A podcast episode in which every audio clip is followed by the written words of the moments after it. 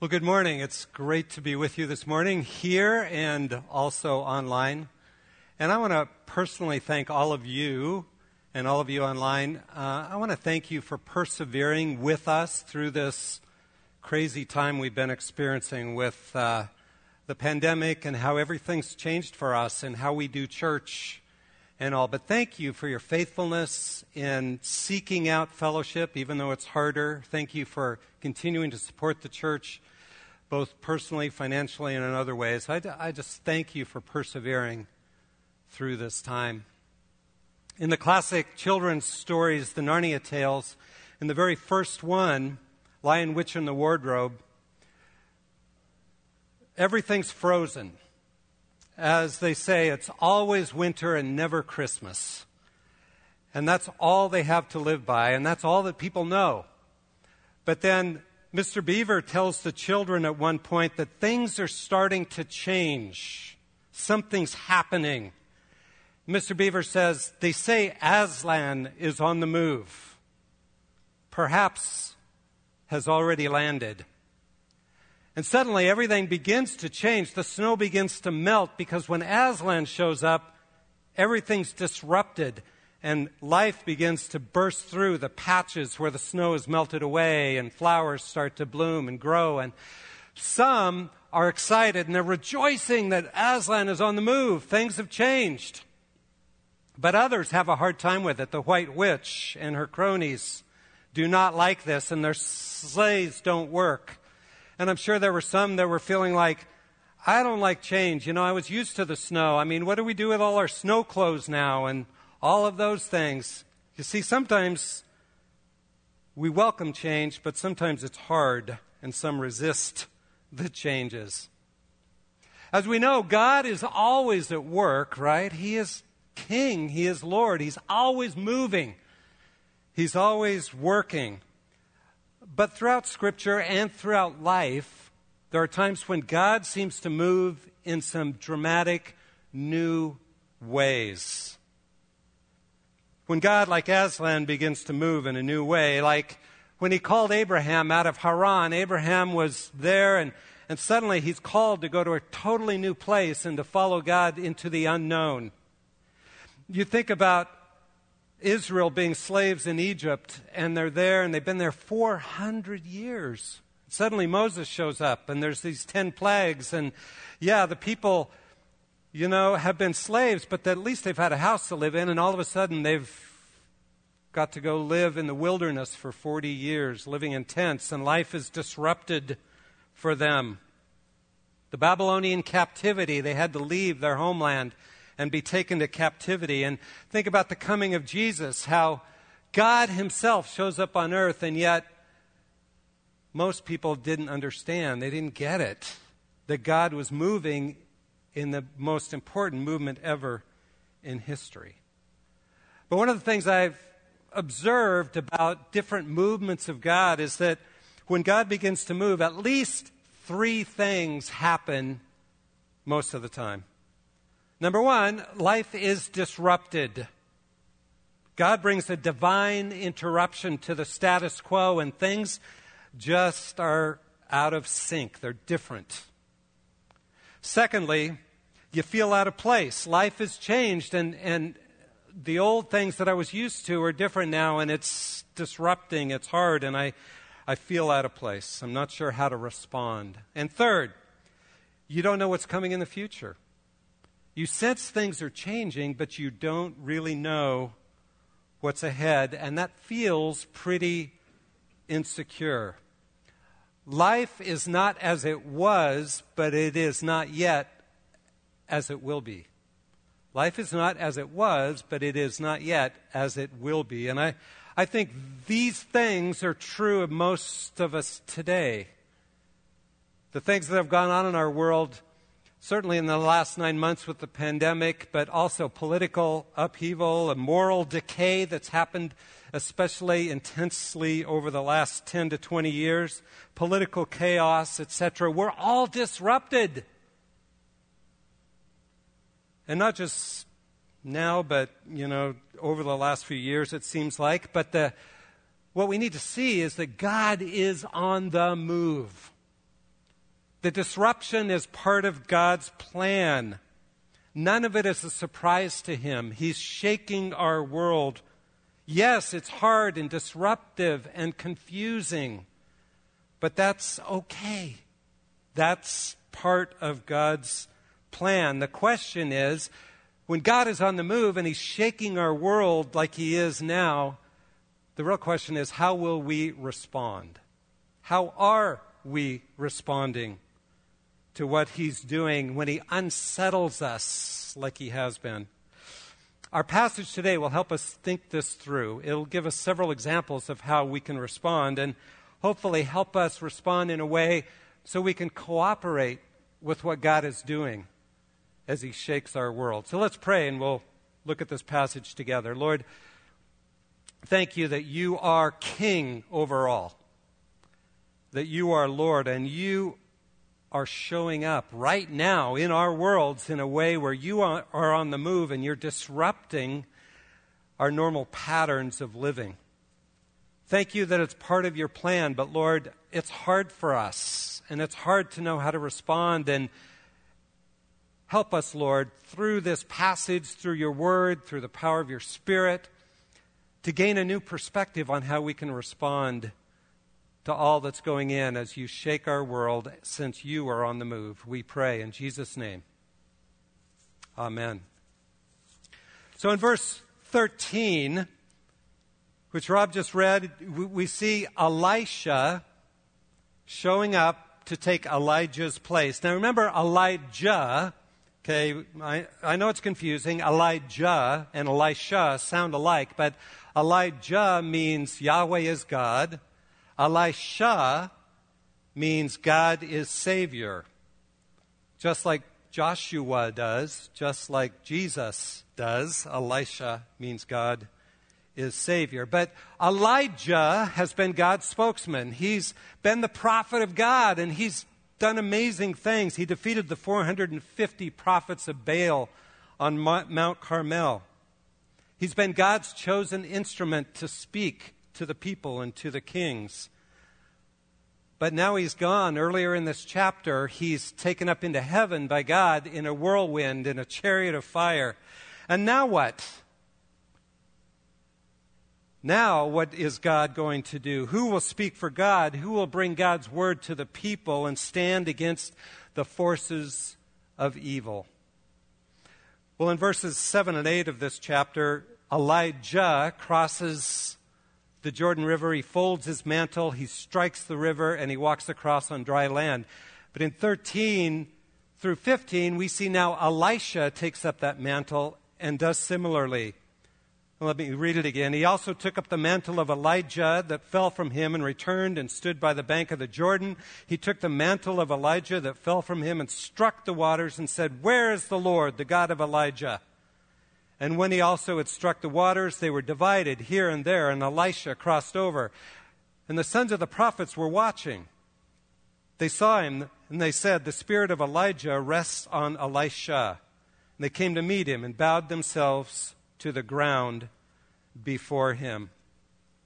Elijah had crossed the Jordan River in power, and now Elisha takes up the mantle of Elijah and crosses the river as well. He does the same. And the prophets recognize it. Wow. He now has been the anointed one. He is now here to take Elijah's place. God is working in a new way. God is moving now through Elisha rather than Elijah. He has a clear anointing from God. Again, God is always at work, but sometimes He is especially on the move and moving in a new direction, on a, on a little different track He takes us. But are we watching for it? Are we like the prophets watching and waiting for God to move as he begins to disrupt things? Are we looking for God to do something good to work out his plan through our lives right now as it's so disrupted through this current pandemic? Do we see God's hand at work through it all? I'm struck as I think about this Christmas season and Mary in particular. Think about her life, this poor 13 to 14 year old girl living in a little village of Nazareth. And and uh, an angel shows up and says, You will become pregnant by the Holy Spirit, which will overcome you. And can you imagine how disruptive that was to her life? Knowing that having a baby out of wedlock in that way would mean shame, the shame of the community for many, many years to come. But I love her response. How did she respond? May it be to me as you have said.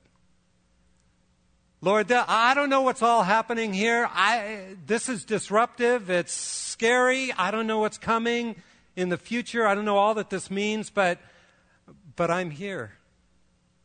Let it be to me as you have said. I, I'm on board, Lord.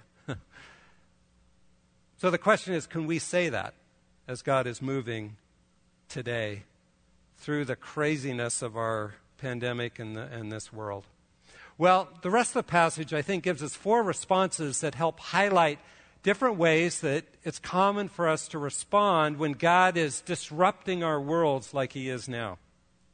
The first one we see in verse 16, and that is the old way is better.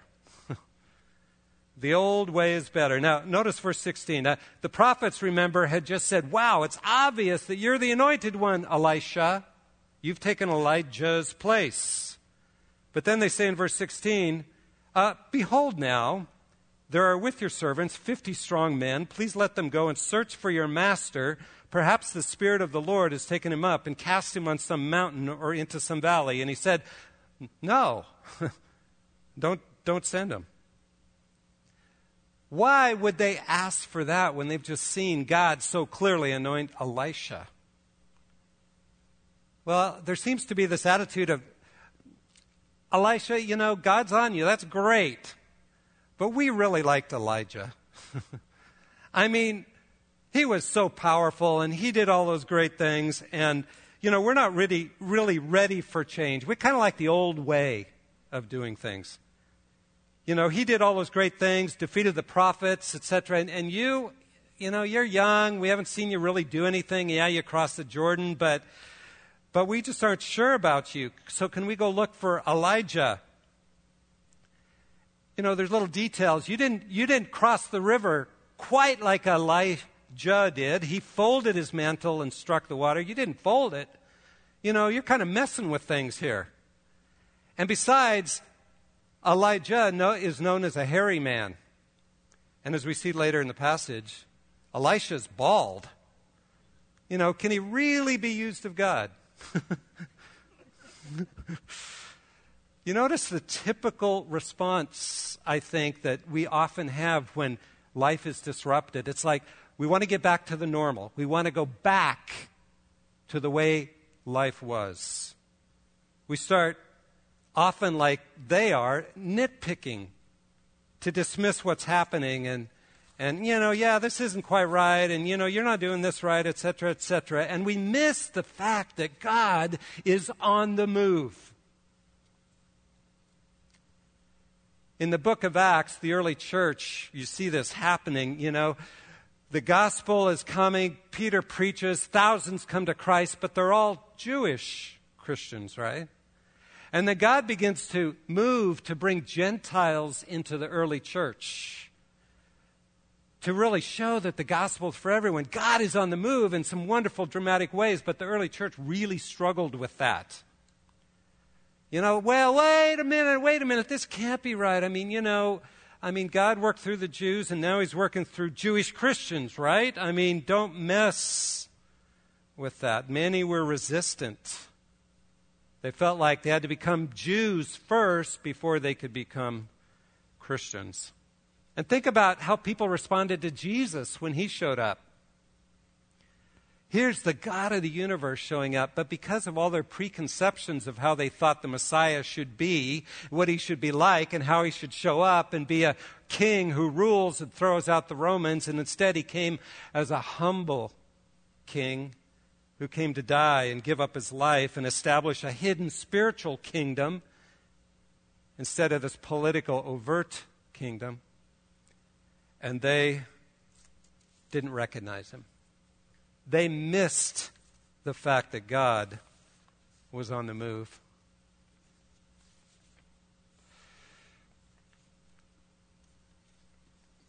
You see,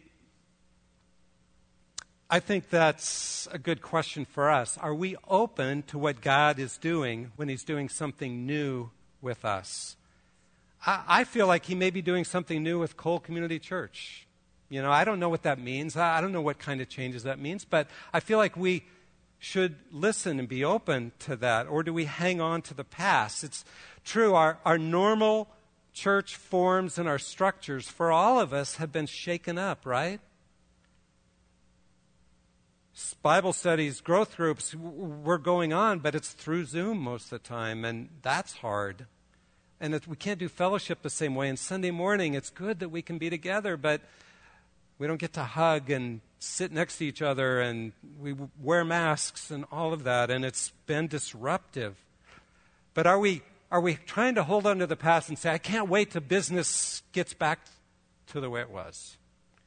Or are we seeking God and saying, God, what are you doing here that might be new, and how can we hear from that? Uh, that and how can we listen? Are you moving us into new forms and new ways? I don't know what God's doing personally, but the elders, your elders, are seeking the Lord on this. Lord, what are you calling us to? What are we going to be a year from now? Is it going to be just like it was before? I suspect not. But what does that mean? Are we open to seeing God do new things. One thing I do know is that when God moves, it's like Aslan moving into Narnia. He's melting hard hearts. He's taking away our idols, stripping us of those things we depended on more than Him. And He's revealing Himself to us in new ways. So, are our eyes open to that? And are we willing to hear from Him? Are we listening? Or do we think the old ways are better? So that's one response. The old way is better. Another common response, I think, for us is well, okay, things may be changing, but as long as they are, let's do it my way. Verse 17, it says this But when they urged him, Okay, these are the prophets now. They urged him, urged Elisha until he was ashamed and said, Send. They sent therefore fifty men. They searched three days, but didn't find Elijah. They returned to him when he was staying at Jericho, and he said to them, Didn't I say to you, don't go? that word for urge, they urged him to let them go, is a word that means to pressure someone to do what they don't want to do. So they just kept bugging him and bugging him, and it's a continuous kind of thing until finally he gave in because of the peer pressure, the shame he felt in that community as they shamed him and said, No, you know, who knows what they said. But I think that's often a way we respond when we feel out of control. When life's getting disrupted, is we want to find a way to control it, and then, and then we begin shaming those who look at life differently. Hasn't that happened a lot over the last nine months? Especially on social media, there's this sense that I feel out of control, therefore, if I shame you, maybe I'll feel better about myself, and I, that can help with my insecurities somehow. And it's so easy to do through social media, but I think it's so dangerous, and that's what they're doing. They're shaming Elisha till he'll give in. Another way I think we try to do it our way, try to control things when we feel out of control, is through knowledge. And I think that's happened to a lot of us, right? We feel disrupted, and suddenly you know, we have access to so much information on the internet, and so we're clicking away, looking at websites, trying to figure out, okay, what's really behind all this? What's causing it? Is there a political explanation? Is there a, you know, a racial explanation and whatever? And we're trying to figure out ways to put it in categories so we feel more secure about life because life feels insecure to us. We think we can control it through knowledge. And we end up listening to almost anyone who will give us a sense of control. But when God is on the move and we feel disrupted, again, we, we look for ways to find control. The early church did that too. Again, when they when Gentiles were coming into the church, what did they do? They said, "Well, okay, if you're going to let Gentiles into the church, God, that's okay, but here's how it has to happen. Here's the rules they have to follow. Here's the things they have to do if they're going to be part of us." You see, we we try to control it so that um, we feel, again, more secure. It happens a lot in churches, like Elijah being replaced by Elisha. You know, a new pastor comes in, the old pastor retires or leaves, and uh, someone else comes in in leadership in a ministry or in a church. And there's often this sense of, um, you know, well, old Pastor Jim never did it that way. Why are you doing it that way? You know, we like the old way. Why are you doing it? Or trying to somehow manipulate and control and shame and and it happened with Jesus. Jesus shows up and it's obvious he's the Messiah. He's the anointed one, but what ends up happening is that people say, okay, if you're going to be Messiah, that's fine, but we want you to be the kind of Messiah we want, not the kind of Messiah who came to be humble and die for our sins. And I will admit, I've tried to look for ways to control our situation. It feels unsettling, and I've tried a number of these things. And it's, it's our way to, to try to somehow retain control of what's going on. But I've begun to see that being unsettled is exactly where God wants me. He's purposely disrupting the old patterns and the old ways we've done things so that we can begin to move and see things from a different perspective and see Him from a different perspective and know Him more deeply and more profoundly than we ever could if everything stayed the same. So, what is a healthy way to respond then when God is on the move in disruptive ways? If, if we're not to respond with the old way is better or let's do it my way. well, I just summarize it this way come humbly to God. Come humbly to God. I think that's the way He wants us to come.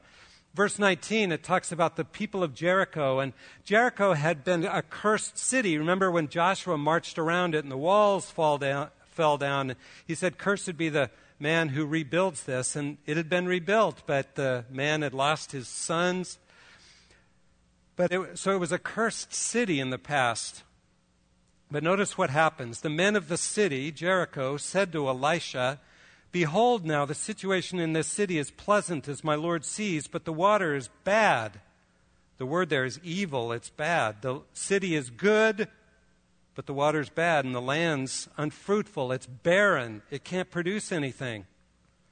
He said, Bring me a new jar and put salt in it. So they brought it to him. He went out to the spring of water and threw salt in the spring and said, Thus says the Lord, I have purified or healed. The word there is healed. It's a word that uh, talks about physical healing or spiritual healing. I have healed the water. There shall not be from there death or unfruitfulness any longer. So the waters have been healed to this day, according to the word of Elisha that he spoke. So, this cursed city, notice what the people do. They come straight to Elisha and they say, Please, we're in need. They don't question his authority, they don't question who he is. What they do is they come and say, Please heal us, heal our city, heal our water. And that word for healing is one, again, that you may have heard the ter- term Jehovah Rapha, the name for God that's used in the scriptures. Uh, it's a, Rapha is the word for healing. God is our healer. It's the word that's used in Isaiah 53 by his wounds we are healed. So it's a powerful word. And what I appreciate is the people of Jericho simply admit their need, their brokenness. We need God to show up here in the midst of turmoil, in the midst of disruption, we need you, God. They came together as a community to seek God's healing. You see, when God is moving and disrupting our lives, He wants us to come to Him, not so much to fix our circumstances. Lord, take away this pandemic. Lord, fix this. Lord, change this. But He wants us to come for personal healing, to recognize that His purpose is to change us through the disruption. God always loves to respond to that kind of prayer Lord, change me, heal me fix me in this. And it takes recognizing the truth of Romans 8 28 and 29. For God causes all things to work together for good to those who love God and are called according to his purpose. That's verse 28. But what does verse 29 says? It says that his purpose is that we might be conformed to the image of his son. You see, God's purpose in disruption in all things is to change us into his likeness. And when we know that, and we know that God is working in all the disruption to change me, then we're cooperating with God. I'm struck by the fact that Elisha takes a new bowl, fills it with salt, and throws it in the water, and that heals the water. Now, if you go to Jericho today, and I've been to Jericho, you you can see the Dead Sea not very far away, and that water is undrinkable, obviously. And why? Because it's too salty. and yet, here, he uses salt to purify bad water. Now, why is that? Why salt? Um, well, I think it's because throughout most of the Old Testament, salt is identified with the salt of the covenant our relationship with God. It's used in the rituals of establishing a covenant with God, the salt of the covenant. And I think it's a reminder to us of God's constant, loving covenant with Israel. That when we come to Him for healing, we're relying on His covenant with us, His commitment to us. For us as New Testament believers, our covenant has been fulfilled not so much through salt, but through the death of Jesus Christ on the cross, and therefore we have an ongoing covenant relationship with Him that we rely on to have relationship with God. So come to Yahweh for healing, come to His covenant of grace, come to Him in love and obedience. That's what God wants for us during a pandemic, during a disruption, when God is moving in new ways and life is crazy because His love is constant. His covenant of love is always there.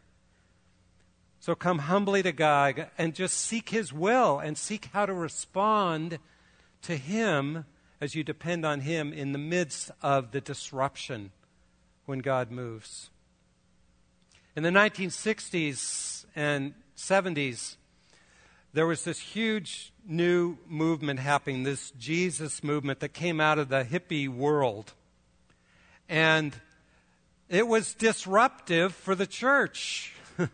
you know, all these crazy people, weirdness, and, and gee, are there drugs associated with it? And people looked at it suspiciously and they wondered about that. What's going on here? But at Peninsula Bible Church in California, where Jeannie and I met, uh, they looked at that and they prayed, and the leaders said, You know, God's working in this. How can we get on board with what God is doing? So they started an evening service called Body Life.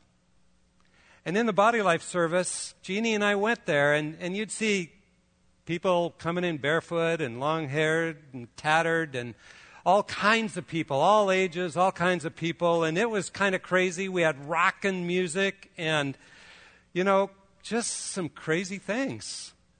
For example, they would pass the offering plate and they would say, please, you know, if you can contribute, that's great. But if, if you're really struggling today and you don't have much money, feel free to take it up to $10 out of the offering plate just so you can get through the next few days.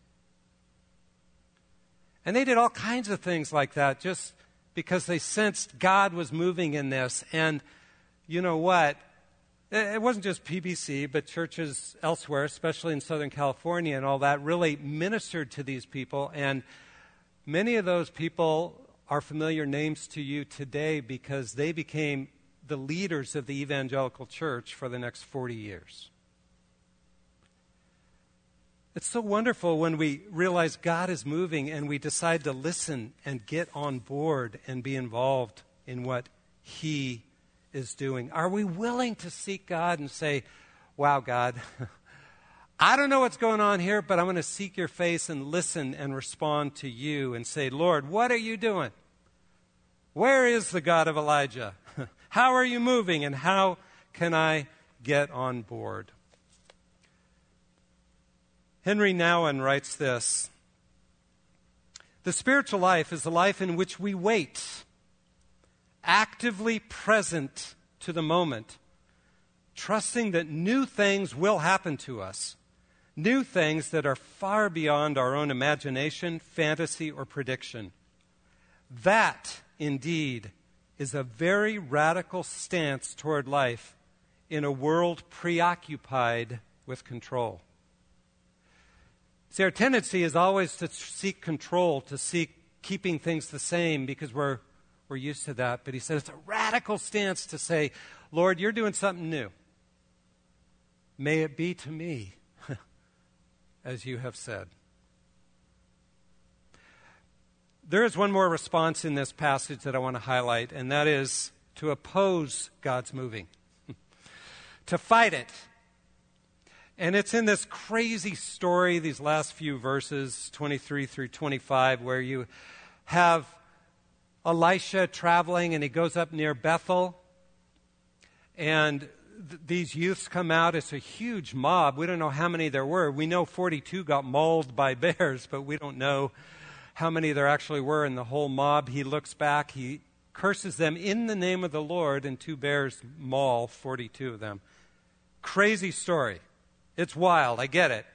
Uh, the scholar Robert Alter describes how the early rabbis were so enraged at this story because it just made no sense to them that they thought it just must not be true. Well, let me highlight a couple things here. Remember, Jericho had been cursed by God, and yet those people were in a place where they were seeking God. Bethel, where these youth come from, was a place where Jacob met with God, and he called it the house of God. But later it became the place where Jeroboam put one of the golden calves in the northern kingdom, and it was a place of idolatry. It was a place of resistance to God's working. We don't know how old these youths were. They, they were apparently not very old, but it was a big mob. We don't know that any of them died. It doesn't say they did, but 42 were torn by the she bears. But I think what we have going on here, as weird a story as it is, is a clear confrontation between the idolatry of Bethel, mocking who God is, and the prophet of God working through, and God working through this prophet of God, and God in the story clearly shows who's in charge, right? God is.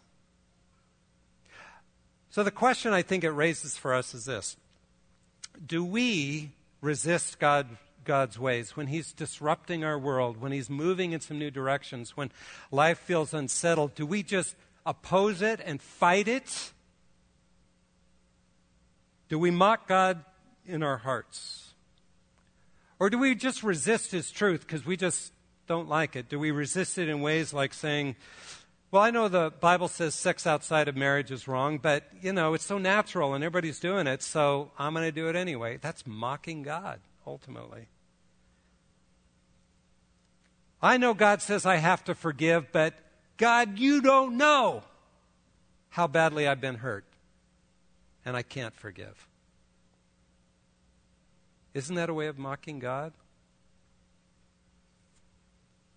I know gossip is wrong, but, you know, it just feels so good. I mean, we can fill in the blank, right? There's just ways we oppose God, and especially when life's disrupted, we, we, we dig in our heels sometimes. Do we mock Him? Do we resist Him? By our words or by our unbelief or by our disobedience. Um, in closing, I want to read a passage and then say a few words about it. This is from Adolf Delp, and he says this We may ask, and, and just notice how it's such a great description of what we're going through. We may ask why God has sent us into this time, why He has sent this whirlwind over the earth, why He keeps us in this chaos where all appears hopeless and dark, and why there seems to be no end to this in sight? The answer to this question is perhaps that we were living on earth in an utterly false and counterfeit security. And now God strikes the earth till it resounds. Now he shakes and shatters, not to pound us with fear, but to teach us one thing the Spirit's innermost moving and being moved.